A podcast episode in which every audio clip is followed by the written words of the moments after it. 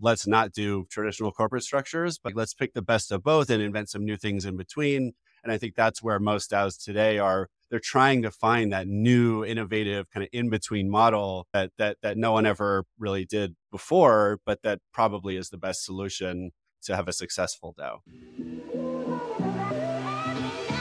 Welcome to Web3 on Fire, where we take you on an inspiring journey through the ever evolving world of Web3 in each episode, our host Rob delves into the heart of the latest innovations in decentralized technology, including account abstraction, smart accounts, aka smart contract wallets, and the future of work in the Web3 ecosystem.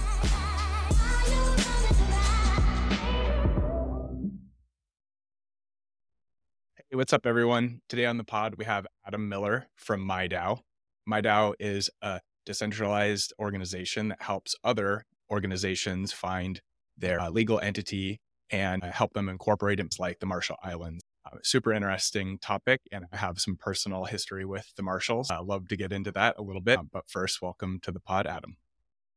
Thank you. It's great to be here. And that sounds really exciting because most people do not have personal experience with the Marshall Islands. So it's always exciting to hear. Nice. Before we get into the Marshalls and, into MIDAO, love to uh, learn a bit more about yourself, your background, maybe in tech or in building, um, and what kind of ended up getting you pilled into crypto, particular project or a particular community, et cetera. So, love to learn more. Sure. Yeah. So I can't go into too much detail except to say that in 2012, I heard about the Silk Road and I thought, well, there's, and I read about the dark web and I thought, wait a second, there's a whole internet that I don't know about and I've never seen before. And I had to find it. So I did all the research to find the dark web, to find the Silk Road. And I saw, oh, there's this thing called Bitcoin that you need to have if you want to use the Silk Road. And uh, that's how I found Bitcoin. So I got lucky. I ended up uh, getting into investing and trading Bitcoin from the earliest days. Uh, and I luckily made some money off of it. I convinced some friends to buy some Bitcoin and family back in 2013. And all that said, it wasn't until more like three or four years ago when I saw what was happening with Ethereum, bought my first NFT, played around with my crypto wallet. That's when I really saw the crypto light in terms of this being a technology that would absolutely change everything about how we live and how we work, et cetera. Um, and that's when I really got crypto pilled. And from that moment on, I was just obsessed and had to go deeper and deeper. Eventually, I had to shift my career into crypto.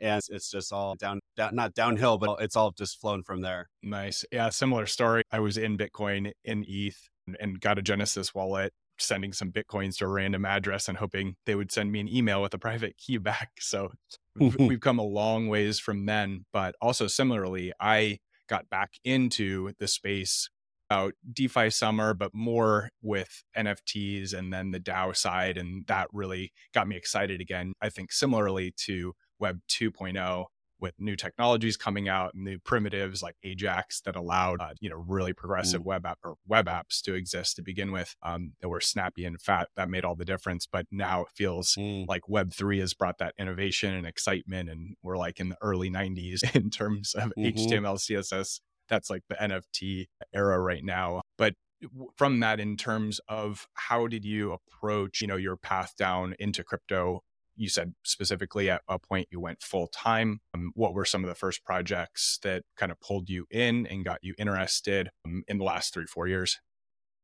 yeah so a few years ago when i still had my tradfi job i was working at a big investment management firm doing emerging technology research and experimentation and we did look at crypto. We looked at blockchain. We watched ICOs. We you know did some experiments with uh, with blockchain technology. Um, but when I decided I wanted to get into it professionally, the first thing I did was study everything about crypto I and everything like writing code, launching some smart contracts to uh, looking at the landscape of media companies and podcasts and everything in between.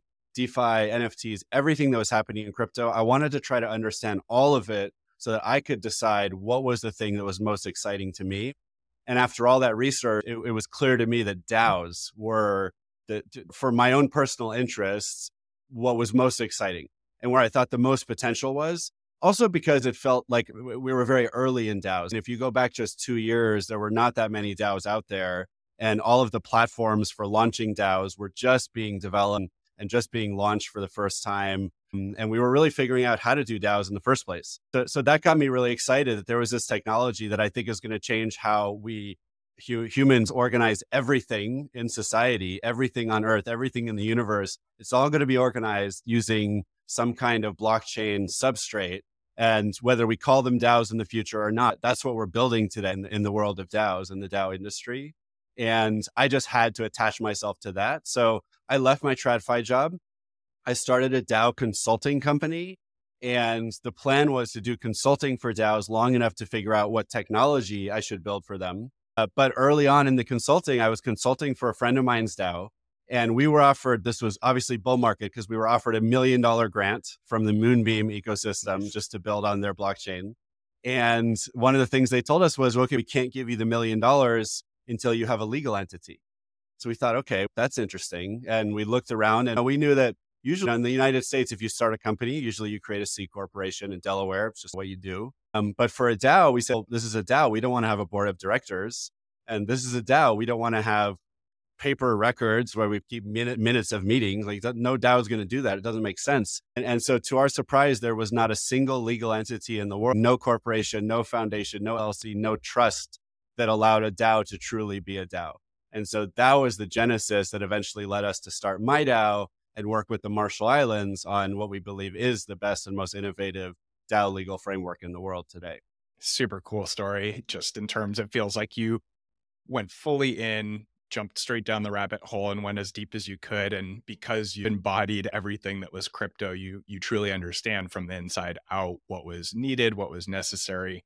And I think, you know, the days that we're talking about Aragon and those types of DAO building tools, mm-hmm. MakerDAO, some of the first uh, and earliest, what have you seen in terms of the difference and the shift between those early DAOs that are still absolutely going and some of the um, maybe it's almost that we had large DAOs that operated large funds that had to do maybe more with the DeFi side of things. Um, and then as we've come into building and creating new dApps and tools, feels like there's been a splintering and a trillion new DAOs have been created for more specific purposes. Um, maybe you can talk to that in, in particular. Yeah, sure. So I do think there's maybe a couple overarching trends. And one of them is exactly what you're describing that the first 100 DAOs were pretty much DeFi DAOs. Maybe a few investment DAOs mixed in there because it's such good use case. If you, if you have a protocol to govern who's going to govern it, usually that's going to be the community. And that's a DAO, right? Unless you really are trying to use some different kind of structure or philosophy, that's a DAO. Mm, and same thing with investment DAO, a bunch of people pooling money together into a smart contract and then voting on where it goes. That's clearly just a DAO. And it's easy to build the software that either just governs a protocol or I shouldn't say easy, but it's pretty straightforward to think what does it mean for a group of people to govern like a few configuration options of a protocol or, or hold the upgrade key to a protocol? And what does it mean for 100 investors to pool their money and then vote on where the money goes, whether it's grants or investments? What we're seeing though today is a lot of DAOs are being started for uh, things that aren't even related to crypto, right? Like a meetup group is a DAO or a Burning Man uh, group that does an activity every year or a group that's trying to save the rainforest, which one of our clients is trying to do. There, there's all kinds of use cases for DAOs, both within crypto, any kind of dApp, any kind of Web3 project is likely to either be governed by a DAO or their, their roadmap to be governed by a DAO and even outside of crypto. I think the other, like if I had to pick the other biggest trend that I see over time is the first, let's say, thousand DAOs. So going up to two or three years ago, were really reacting against the history of TradFi, Web2, corporate America, whatever you want to call it, by doing the complete opposite and throwing out, you can say, throwing out the baby with the bathwater, right? They said, we're not going to do anything that traditional corporations used to do. We're going to be a full, like, direct democracy it's either going to be one token, one vote, and one per, or one person, one vote. We're going to vote on everything. There's going to be no central structure whatsoever. Very little hierarchy. Very little defined process. There's not going to be any HR. There's not going to be any accounting. Not going to be any managers. All that, all that stuff that we used to do. We're going to do none of it. And I think what a lot of DAOs found, and anyone who's been in DAOs for the last few years would tell you that most of the time that doesn't work either Um, and then what you really need to think about is somewhere in between, or at least just picking and choosing the best of both worlds. So, like for example, I mentioned HR. There's this major kind of leading DAO called Bankless DAO. You're probably, I'm sure you're familiar with. Most people in crypto probably are. They have an ombuds team of people who try to do some of the interpersonal relations and conflict resolution that HR would normally do, just without the top-down mandate. It's just more of a another team within the DAO. Um, but even a lot of DAOs are finding that in some ways, structure is more important if you want to be decentralized than if you're centralized. If you're centralized, just say, okay, CEO's in charge, everything flows from there, and you can probably figure the rest out. I mean, you don't want to ignore all, you know, everything they teach in business school and stuff like that, but like you could probably figure the rest out. Whereas if it's a DAO and you want to say, okay, there's going to be 10 different teams, no, but no one's in charge of all the teams and no one's in charge of each team. It's just all, you know, it's all decentralized. Maybe we approve the budget you know, once a year or once a quarter or once a month. Well, then you actually probably want to have more structure and more process in place to make sure that those 10 teams are able to actually cover everything that needs to get done, to interact with each other the right way, to operate successfully as an individual team. What if one of those teams is the marketing team? Call them the marketing pod or sub DAO or whatever and they can't figure out how to do what they need to do, well, the whole DAO is going to fail because the whole DAO needs marketing right? And so you probably want to have some kind of structure put in place, even if it's put in place by everyone at the start to make sure that each of these sub DAOs will be successful, or maybe that there's a mechanism to change the leadership, or if there's no leadership to switch out that sub DAO. So there's so much nuance and so much detail to it. But I think that's the biggest thing is that today people are saying, okay, let's not do, except in some cases where it makes sense, let's not just do direct democracy for everything and forget the rest and let's not do traditional corporate structures, but let's pick the best of both and invent some new things in between. And I think that's where most DAOs today are. They're trying to find that new, innovative kind of in between model that that that no one ever really did before, but that probably is the best solution to have a successful DAO. Yeah, it's really interesting the whole established DAO versus those that are starting to solve problems that there isn't a model for. You mentioned new DAOs facing things that have nothing to do with crypto per se. And I think that's the really interesting thing is onboarding a ton of new people into Web3 that don't necessarily know all the inside baseball, especially the DAO kind of revolution. And I think you, you made that point as basically at that point, they wanted to throw all of the ideas that had come before because all of the problems almost had emerged from those behaviors or the structures in particular. So I think we've done a really good job at recapturing some of the important organizational structures, process, procedures that have come before us. We have a lot of business history to to lean on mm-hmm. rather than thinking of it as we have to uh, burn all the books, burn all of the history behind and create something fresh and new each time. I do think that it's interesting as there are some more experimental DAOs where their uh, purpose, let's say like nouns, is to proliferate the meme. And so that's a very permissionless, decentralized call call to arms, which is interesting, um, where a ton of different people can participate in a ton of different ways. But when you have something that's specific and more established and that needs to get things done iteratively and maybe ship or deliver, mm-hmm. structure, mm-hmm. organization, process uh, really matter, the other interesting thing is we're seeing a ton of uh, younger generation come into Web3 as natives. And so I think they're also missing the historical context that we've dealt with for the last 25, 30 years of technology and the history of the internet as a whole. So they being internet natives and dipping into Web3, it's a very different space that then maybe we had to grow through and go through from Web 1.0 to 2.0 to now Web 3. It's really cool just to see the maturity happen, but also people still being super experimental um, and having a lot of fun with the community um, as we grow more and more of them. And I think it's similar to what happened with DeFi, right? I've heard a lot of people, and I haven't myself built DeFi protocols, but I hear a lot of people say that DeFi was speed running the history of finance in two or three years because they literally had to make all of the same mistakes over again. But at least like they made the mistake and then realized that the same mistake had been made in like 1995 in like finance. And so now let's learn from that while we fix the mistake. Imagine, um, and I think with DAOs, I was just going to say, imagine it's a lot more iterative and quick rather than waiting for Yes. re- regulation or legislation to plug the hole in the types of things that maybe malicious entities or people would do that it led to those type of of, you know catastrophes happening.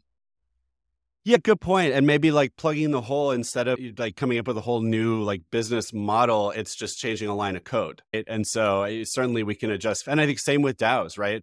Rather than you know having to take reorganize a whole corporate structure that's all happening manually between people just like sitting around a building and the email and talking to each other it's like change the line of code and see what happens and it's not quite that simple because you still need to the people there's still people involved and they People still need to learn and adapt and change but, but still we should be able to do it a lot faster and there's really cool organizations like talent dao is one example and R- RnDAO i think is another one where they're trying to draw from the best of of the world of academic business knowledge eh, like the history of the study of business and, and use that history to inform how we're doing things with DAOs. And so you read one article by like Lisa Wocken, who, who I love, and she's been on my podcast, Just It, and, and just does all kinds of great work. Written papers about how we can apply these like traditional business lessons to the world of DAOs, and it's incredibly useful. Nice. That's so cool that we have these thought leaders that come from an experience level that's at such such a high level of experience and then can come bring that into web3 and really help gain perspective and context and educate uh, and inform others. Uh, so now that we've talked about DAO and DAO history, why don't we talk a bit about organizational history and the concept of the first LC coming out of Wyoming and a bunch of other states following suit. I think a similar a similar thing has happened inside of the DAO legislation space with Wyoming, Tennessee, Utah more recently and a few others. Why don't we talk about the history of that and how you became involved and why the Marshall Islands in particular were interesting to you or how they came on your radar as a point of yeah exactly how did you come to Marshall Island as as a place where you uh, execute this Yeah, sure. So a lot of countries in the world have talked about creating legislation that makes them DAO friendly because I think they see that this is a really important trend and a big opportunity. But there are only two countries in the world that have passed DAO legislation. One of them is the United States, where, as, as many people probably know, corporate laws are on a state by state basis. So the United States does not pass any corporate law. There's yeah, there's regulations that apply, of course, but uh, th- that law comes from Delaware, from Wyoming, from Tennessee, et cetera. So several states, including Wyoming, have passed DAO laws. In most cases, creating DAO LLCs, which is like a fork of the LLC, is a good way to understand it. And even Utah recently, I think, passed a DAO law that's not a DAO LLC. It's just a new corporate entity for DAOs. The only other country in the world that has passed DAO legislation is the Marshall Islands, um, which is a sovereign nation in the South Pacific that is a very close U.S. ally and a, very close part of the Western world, um, but is a sovereign nation. So is not under U.S. jurisdiction. What's cool about the Marshall Islands is they've actually been doing the same thing for a long time in the shipping industry. So there are something like 50 public companies traded on NASDAQ and New York Stock Exchange that are Marshall Islands companies, and they're all shipping companies and there are something like 70,000 ship sh- like companies all over the world that are Marshall Islands registered companies.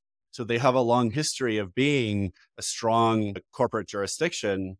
And part of the way they did that is by actually modeling their laws off of Delaware's law. So Delaware is the most common place for businesses to register in the United States, partly because they have such good corporate laws, and the Marshall Islands said, okay, let's just cop- basically copy and make improvement where necessary Delaware's laws. And, and so people like going to the Marshall Islands as their corporate home. So when we approached some senators and business leaders in the Marshall Islands a few years ago and said, hey, how would you like to do something similar to what you're doing in the shipping industry? But here's a whole new industry that, by the way, DAOs are a little bit like ships, right? They live nowhere and everywhere all at once, right? So I think there was a natural evolution to say, let's write some legislation in the Marshall Islands that makes it the best jurisdiction in the world for DAOs to call home, just like it's one of the best jurisdictions in the world for ships and shipping companies to call home. that's really how it all emerged. It's such a cool analogy too. International waters, ships, they have jurisdiction or right. they gain jurisdiction for a port, etc. Move about the world yep. Um, pretty freely. Very cool. How did the Marshall Island end up on your radar? Was it because you're researching which jurisdictions and country and various states had legislation in place, or did you have a personal connection, or uh, did it just pop up on your map? Yeah, it's a good question. My co founder and I had worked on a crypto project in the Marshall Islands back in 2018, I want to say, called the SOV cryptocurrency, which never took off because the world wasn't ready for it.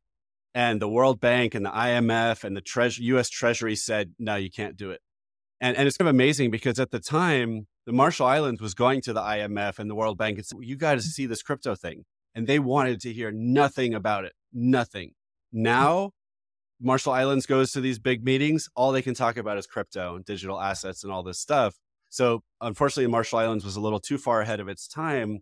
But through that project, we got to know senators, we got to know leaders in the Marshall Islands, stayed in touch, and always had conversations about what, what is something else that we can try to do, leveraging the Marshall Islands sovereignty and experience uh, to help drive forward innovation in Web3 and crypto. And so when this problem came up with the DAO I was consulting for, where they needed a legal entity and couldn't find a good one, it was just a natural thing to bring up with especially Senator uh, David Paul in the Marshall Islands, who's been the one who really drives crypto innovation there. Said, Hey, is there something we can do here? And we looked at what Wyoming was doing because Wyoming was the first state in the United States to do a DAO law. And we did something similar as a starting point. We've now helped pass two further laws that really take um, the DAO uh, legal framework to the next level compared to a place like Wyoming. Um, but we looked at what they were doing there, did something similar, and that's how it really all got started. That's cool.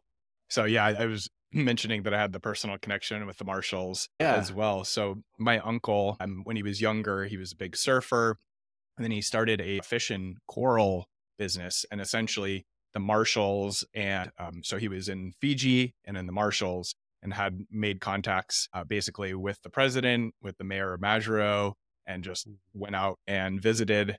Was able to essentially say, "Hey, I would love to take some of what you have naturally here and import it in and pay you mm-hmm. all and have a relationship going forward." And they literally said, "What would you like?" You went out into the ocean, brought back a couple samples, and they said, "Go for it." And from that point on, they started a business importing uh, coral, rock, and fish into the United States.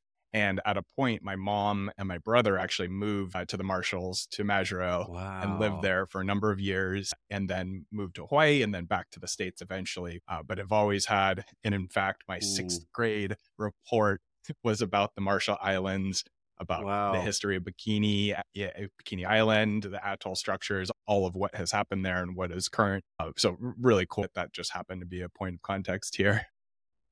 That's great. Every now and then you run into an American or even someone from anywhere in the world who's very familiar with the Marshall Islands because they do have a rich history, including being colonized by the Germans, the Japanese, and the Americans at different points in history. And so the people there really are a very of mixed backgrounds and you have people there from all over the world. Um, it's like this interesting connection point in the middle of the South Pacific. That that that's very cool. I love to hear that. Yeah.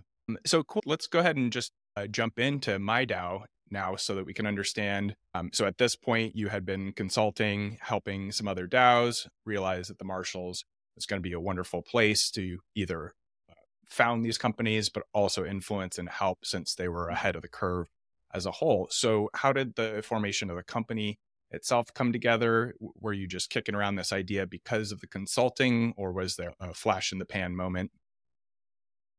Yeah, so the way that the Marshall Islands does its shipping registry, which is where all those other companies are registered, is ever since the I say 1970s, when the Marshall Islands became an independent nation from the United States, they had a partnership with one company a private company that to perform the duties of the shipping registry. And, and so it's an exclusive deal for that one company. And so what that did was it created this strong incentive for this company to market the Marshall Islands all over the world and develop the business because they knew they'd be able to capture some of the value that was coming back to the Marshall Islands. And the mm-hmm. thought was once we helped write and pass the first law, which was back in November of 2021, we started on a path to do the same thing. So we created MIDAO, the company. It's actually MIDAO Directory Services, a Marshall Islands corporation, and we have a, a US corporation that's partnered with it. And uh, MIDAO Directory Services signed the same type of public private partnership with the government of the Marshall Islands as this other company did in the shipping industry, which is to say, MIDAO is the exclusive partner of the government in building out the DAO registry business. And so, similar to how it created, it kind of aligned incentives for the shipping registry, it aligned our incentives so that we've gone out and raised some money.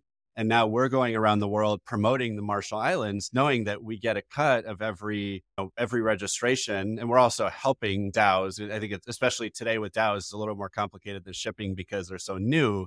So we're also helping DAO as their consultant through the process of how do you think about whether you need a legal entity, how do you think about setting up a legal entity, all the documents that are related to that process, the compliance, et cetera. So, so we signed that agreement, I think, in mid 2022, and then we launched the company. And so ever since mid 2022, we've been um, trying to market and grow MIDAO, the company slash partnership that can actually create and maintain these entities for DAOs. Awesome. The part that you just mentioned too about education and helping. I love the guides that you had and the docs that you had. They're really in depth and help to understand because for one, forming a business, of course, if one has done it before, it's pretty straightforward. But when you're on the outset, it's just such a crazy, you're not sure exactly which piece you need to do, what's required. And so having a landscape and clear not only um, instructions but discussions and your blog posts and the podcast and going and talking about this all over is really awesome. Also it, it, you said you were able to take essentially like the playbook from the shipping industry and the shipping registry. That's such a cool parallel again because the ship and the DAO parallels. What was the exception in terms of bringing crypto into this, was there any resistance from? Obviously, you had some allies eh, with the senator, but as a whole, were there people that didn't understand it, or was it widely accepted because of the success of the shipping industry? Yeah, so there there is hesitance, there is risk involved with doing something new, if only because it's an unknown. And even recently, the IMF, this like large global, highly respected, maybe not in crypto, highly respected by everyone else, uh, a global organization came out and said, we don't think the Marshall Islands should be doing this. They should be letting a more established, developed country do DAO registry. And I was like, I mean, I, I, I'm not Marshallese, but I was offended by that on their behalf because it's okay, here's this cool new technology that has such a huge financial opportunity associated with it. And we're saying, let the United States do it. You, and by the way, in the same sentence, in the same article, they said the other biggest risk to the Marshall Islands, aside from registering DAOs, is climate change because the oceans could rise and literally put the Marshall Islands underwater. And it's actually, if there's one thing that could help the Marshall Islands survive climate change, it's having another revenue stream that allows them to actually reclaim land, build new seawalls, create islands, whatever they have to do to survive climate change. So it's very hypocritical, I think, of someone like the IMF to come out and say something like that. Um, at the same time, you know, I can see where the fear comes from. It's like, oh, blockchain, the same community that Sam Bankman Fried came out of and FTX came out of, and now like the Marshall Islands wants to do something. So, like, I can see where that fear comes from. But one of the most interesting things I always try to communicate to regulators like the IMF, to the regulators in the Marshall, well, sorry, IMF's not a regulator, they act like it. But folks like even the I like I talked to some folks from the IRS recently because they're just curious about DAOs and like how do we make sure that DAOs are not helping people commit financial crimes and tax crimes and all this stuff. And the amazing thing is, okay, let's compare a DAO to a traditional corporation. A traditional corporation goes to a registry, they get approved, right? There's very little compliance involved. And then the registry has no idea what that company does going forward, right? That company could go open five bank accounts the registry doesn't know. The home country doesn't. The banks don't tell anyone that they open bank accounts. It's all self-reported. And the DAO could go. Company goes and does whatever they want with those bank accounts, and you're trusting the banks to prevent financial crime. So sure, that's something.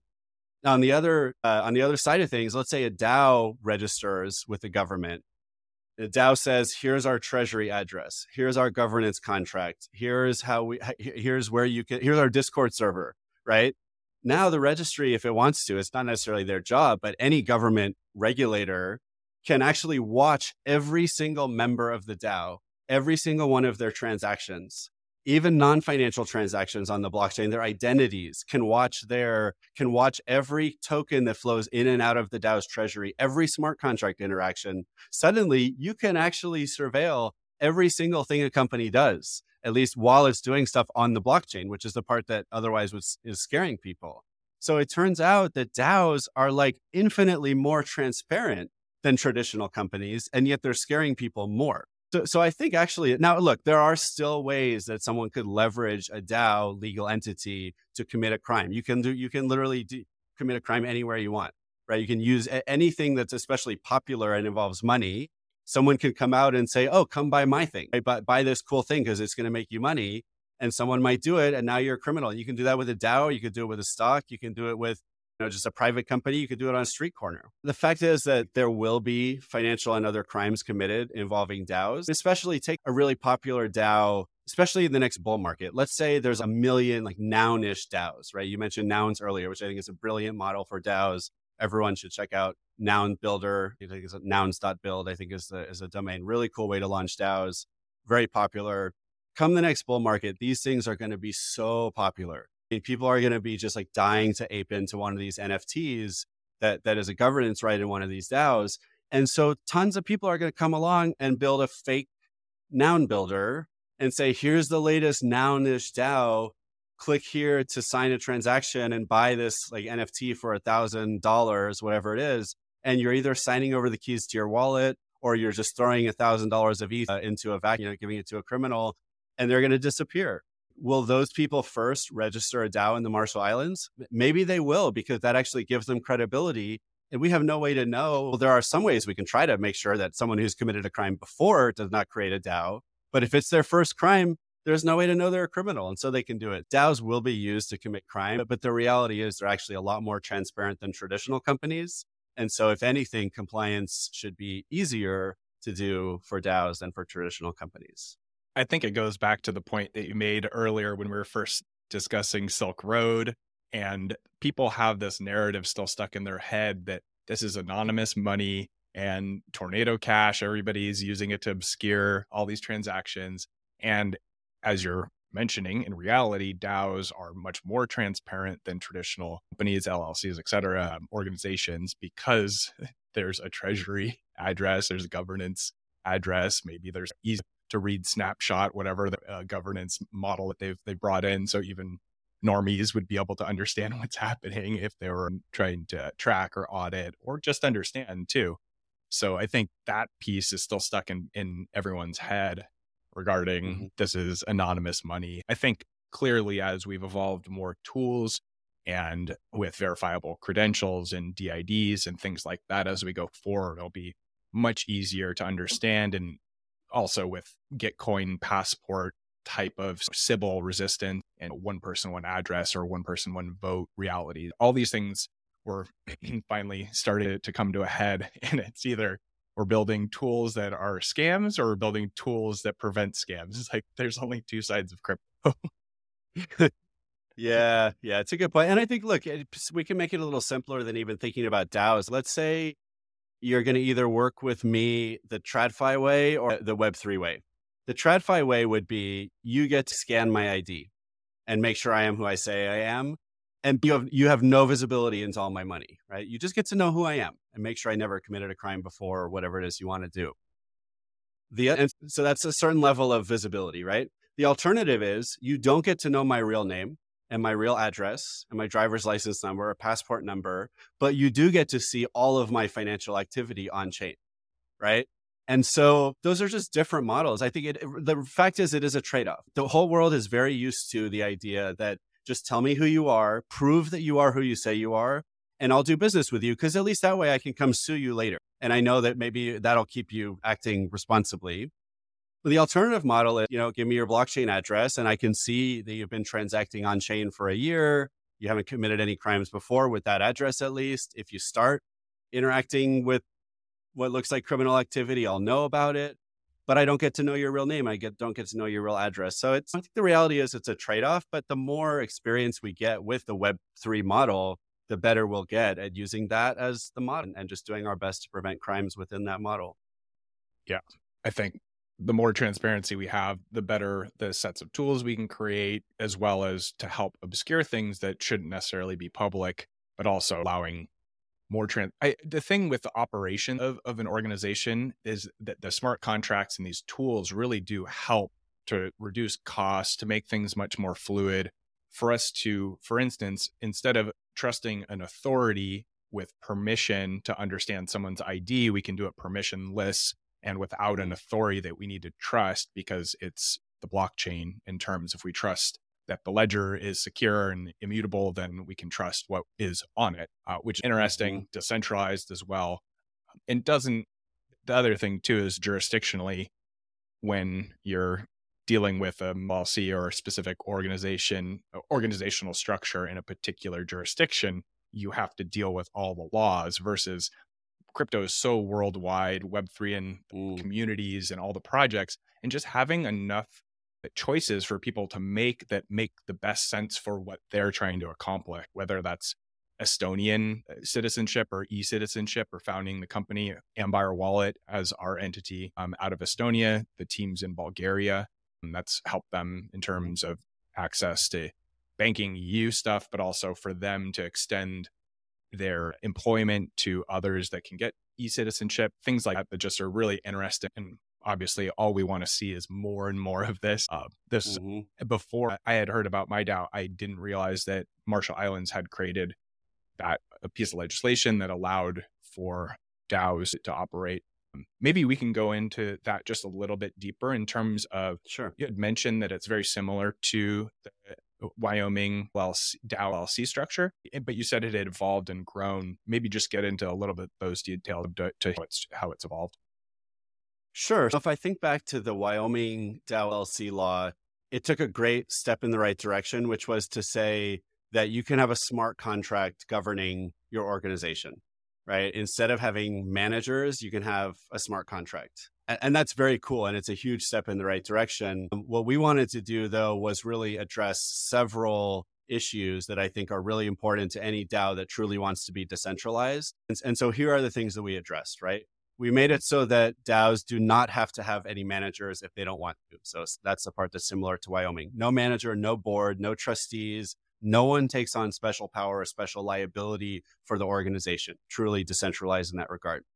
Beyond that, though, what we did is we said, okay, also, the DAO does not have to track the real names and physical addresses of its members, and neither is the government. Virtually everyone in the DAO can be truly anonymous, right? Just by holding a token that represents a membership right, you're a member of that company, of that LLC, right? So that's really powerful and really important to DAOs. Uh, the next thing was not requiring any paper record keeping. So there is one document that you have to have that says how the blockchain is involved.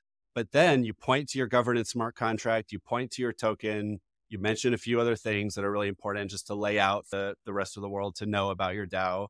And then everything else can take place on chain. Every single record, every agreement, every signature of members, uh, everything can be on chain, and there's no need for separate minute or, or record keeping. Um, another thing we thought was really important to address was securities issues. So we specifically go into the issue of that a governance token that does not rep- represent economic rights is not a security, right? Very clear about that. And same thing with a governance token that's a governance token of a nonprofit DAO, which is very similar. So if you're a nonprofit DAO LC, then your governance token, like there's no way, like for example, if sitting on the board of a nonprofit. If it's really acting as a nonprofit, that the SEC would come and say, well, that board seat is a security right? It just doesn't make sense because you're not allowed to like really directly benefit from being on the board of a nonprofit.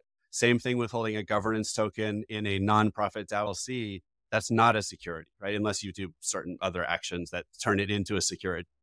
So are, those are probably the key issues that we wanted to address, right? It's not having a board, it's members being able to be anonymous, it's no record keeping aside from what's on the blockchain, and, and then clarity around securities issues the cool thing about that too is that it really opens it up.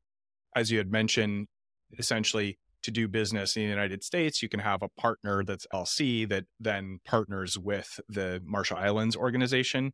And that same way, I'd imagine, would be if anybody was work uh, worldwide, individually or as organizations, that they could partner with that Marshall Islands DAO entity um, and then be able to work in various jurisdictions depending on the types of legal requirements as a citizen of the United States doing business with I would have to report different things versus those that are international. So it's that's a wonderful way to balance the requirements of the US laws and people doing business with a DAO that's uh, operating out of the Marshall Islands so that that's super cool I like yeah. that a lot and, and that's not new to Web3, right? And traditional companies have been using multiple legal entity structures for dozens of years, if not more. And a good example is the venture capital industry.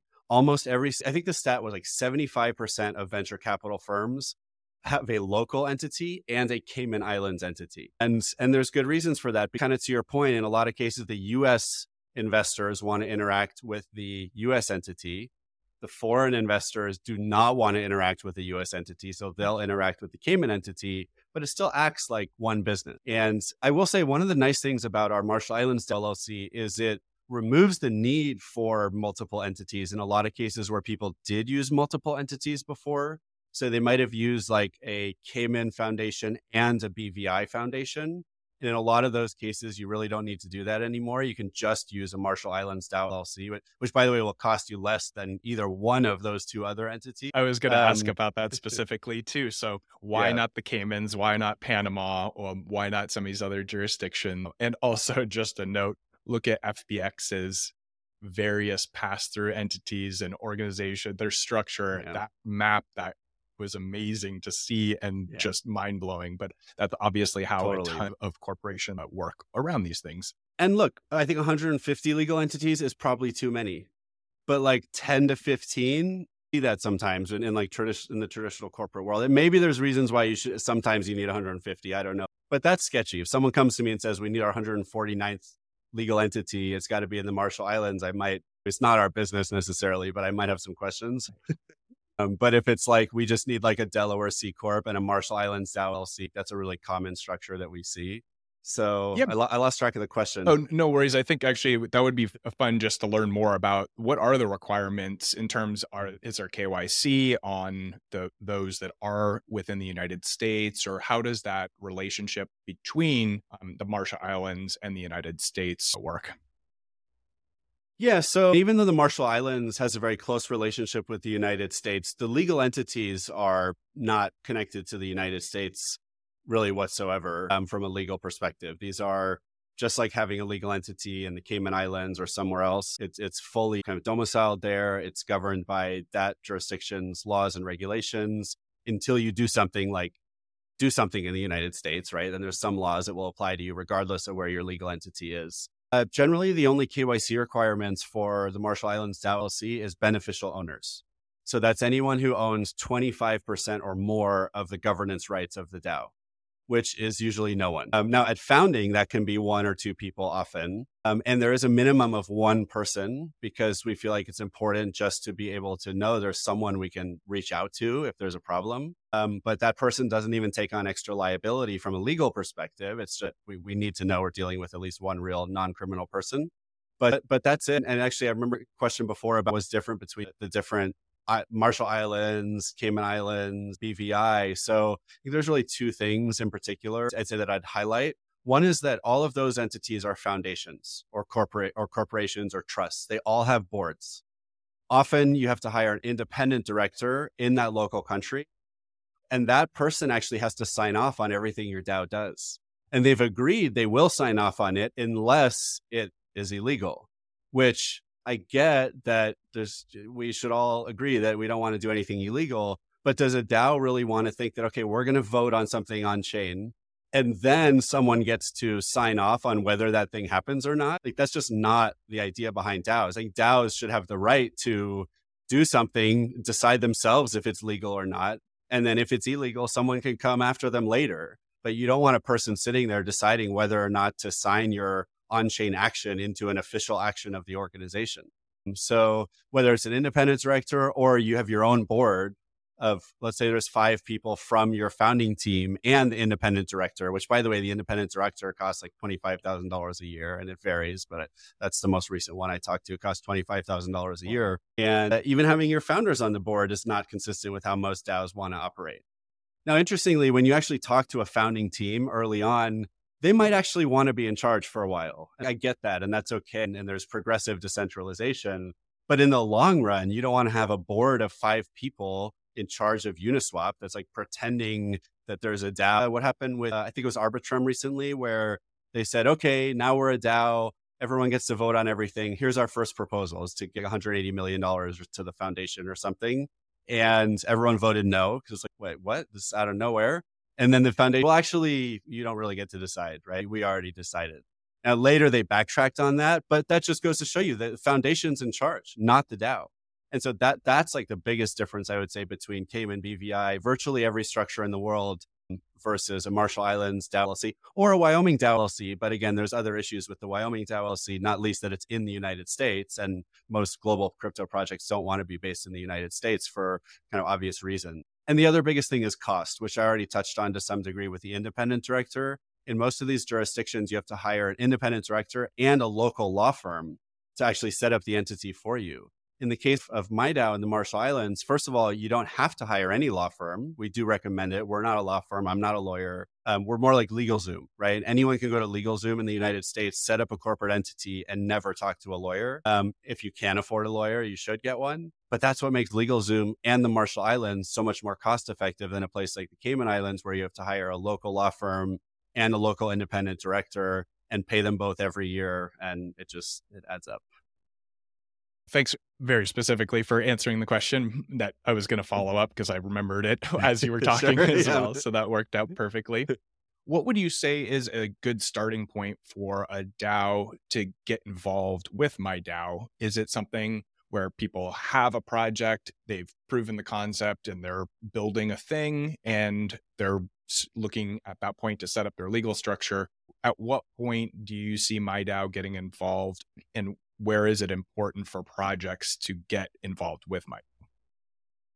Yeah, I think most people who are starting a traditional startup know that one of the first things you do is you create your legal entity, right? You just you form your corporation, you form your LLC. It's almost I don't think most people even ask should I do it or not or why why should where they just go form a corporation in Delaware or LLC in their local state or whatever it is. And I think it's the same thing in crypto. I guess what's a little more complicated about it is I'm not going to say it's more complicated, actually. It's just a question of when can you afford it, right? So, traditional startup that's just creating a legal entity on LegalZoom, you might be paying like 50 bucks, like a Delaware C Corp at first. Creating a legal entity for a DAO usually is going to be more expensive and more complicated. And so, really, it's as soon as you can afford it. So the reality is, even if you've been building and offering a product for six months, but you don't have any money. You Literally, just like the founding team doesn't have money, the DAO hasn't raised any money. What are you going to do? That's just you're taking on risk. But if you don't have any money, what's the risk? You're risking very little. Versus a DAO that either has any founders that have money, right? In which case, that person should say, "I'll put up the five grand right? or whatever it's going to cost to create the legal entity and do it right," because that person doesn't want to take the risk of unlimited liability participating with the DAO or any DAO that has a treasury, right? Because they've sold NFTs, they've sold tokens, they have a VC, whatever it is. As soon as you can afford it, it's really something you should do. I'd recommend people reach out to us or a lawyer or anyone as soon as possible to start the conversation. There are really good reasons why you might want to have your legal entity before you launch a token because the act of launching the token can create liability. And so, do you want to take on that liability as an individual or a team of individuals, or do you want your company taking on that liability of doing the token launch? So, it, it really is kind of like as soon as you can or as soon as possible, but just with the acknowledgement that sometimes people just don't have the money and like the, you, you can't really fault people for that either. Well, this is a perfect segue then where can people find out more about MIDAO? Where can they learn sure. more about some of the guides and informational pieces that you have out there? And where can they find you and, uh, to get more information to, to reach out to learn more? Great. Thank you. So MIDAO is on Twitter at MIDAODS, M-I-D-A-O-D-S for directory services or just MIDAO.org. Uh, on the website, you can find our guide to DAO incorporation, where I really try to be balanced in terms of helping people think about like how do you choose a legal entity? When should you do it? Why should you do it or not? And then on the last page, it's uh, here's why we think the Marshall Islands is the best option. Um, but I think it's really helpful for anyone. And you can find me on Twitter at zero x thriller. If you're on Farcaster, I'm at the thriller. And uh, my podcast is called Just DAO It. It's a podcast for people starting DAOs. Uh, every week we go into uh, recent DAO news and we talk to someone who has a lot of experience starting or leading DAOs about their advice for you. So definitely check out the podcast anywhere that you can uh, podcasts. Awesome. Thanks. That was perfect. All the information we needed in particular. I have one last question for you. And it is if you were to pick one person to come on this podcast, who would you nominate or say would be a good person uh, for uh, to reach out to? Oh, that's a good one. What would you say is like your ideal guest qual the qualities of your ideal guest? So we're really focusing on builders, dApp builders, DAOs, community, um, and leaning into that space in particular. So anybody that's building okay. the space, et cetera. Yeah. There's a guy named Bill. He's really active in the Farcaster ecosystem. And he recently, he's part of the Purple DAO. Um, he built something called AlphaCaster, which is a Farcaster tool. He just launched something something called Abura, which is it's like Twitter Spaces but for Farcaster. So for anyone who doesn't know, Farcaster is like Web3 social. It's one of the two most successful, actually decentralized social networks, and it's seeing a lot of success. Um, and this new Abura thing is really cool because it's just like Twitter Spaces but decentralized. So I think Bill would be a really good person to talk to.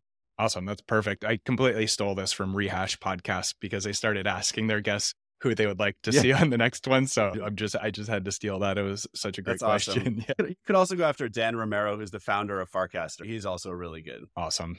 Uh, thanks for those recommendations. Well, Adam, yep. thank you so much for coming on the pod. This was a great, great conversation. Really love all the insight. And we'll see you around the crypto Twitter space and on Farcaster. Sounds good. Thank you, Robbie. Really enjoyed it. Absolutely.